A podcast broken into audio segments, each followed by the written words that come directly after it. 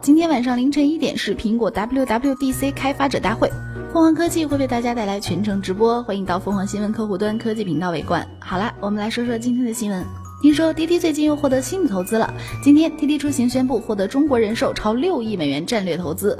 其中包括三亿美元的股权投资及二十亿元人民币的长期债权投资。同时，双方未来还将围绕互联网加金融展开全方位合作。又有钱了，那可以快点开始新的一轮优惠了不？好期待呀！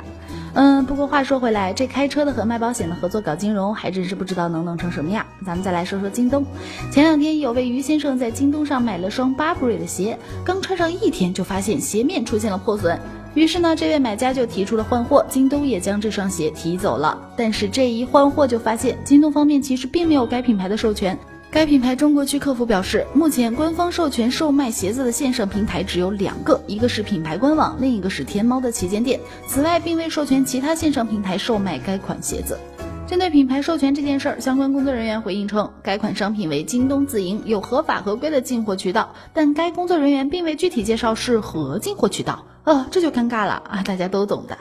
接下来说说马斯克的火星移民计划吧。最近，马斯克在接受采访时透露了更多火星探索计划的细节。作为火星探索计划的第一步，太空探索技术公司计划在2018年发射一艘货运飞船前往火星，之后于2024年发射载人航天器，并于2025年抵达火星。马斯克还说，去火星是一个长达数月的旅行，艰难、危险、难度极大，但肯定会有人愿意成为先行者的。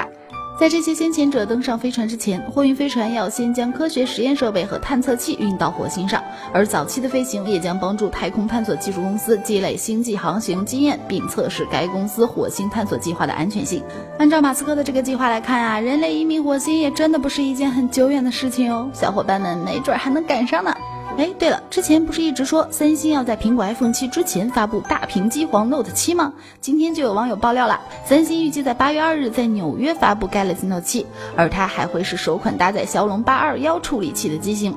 配置方面的话，Note 7支持六 G 内存和四千加毫安的容量电池，内置一千二百万像素摄像头，光圈达到了一点七，并且支持激光对焦，同时提供 USB Type C，整机支持防水防尘功能。而且还有一点比较值得提一下，那就是 Note 7具备虹膜识别功能哦，这也算是一大卖点，大家可以期待一下啦。好了，今天的一品晚报就是这样，欢迎大家下载凤凰 FM 手机客户端，也要多多关注凤凰科技。我们明天再见，拜拜。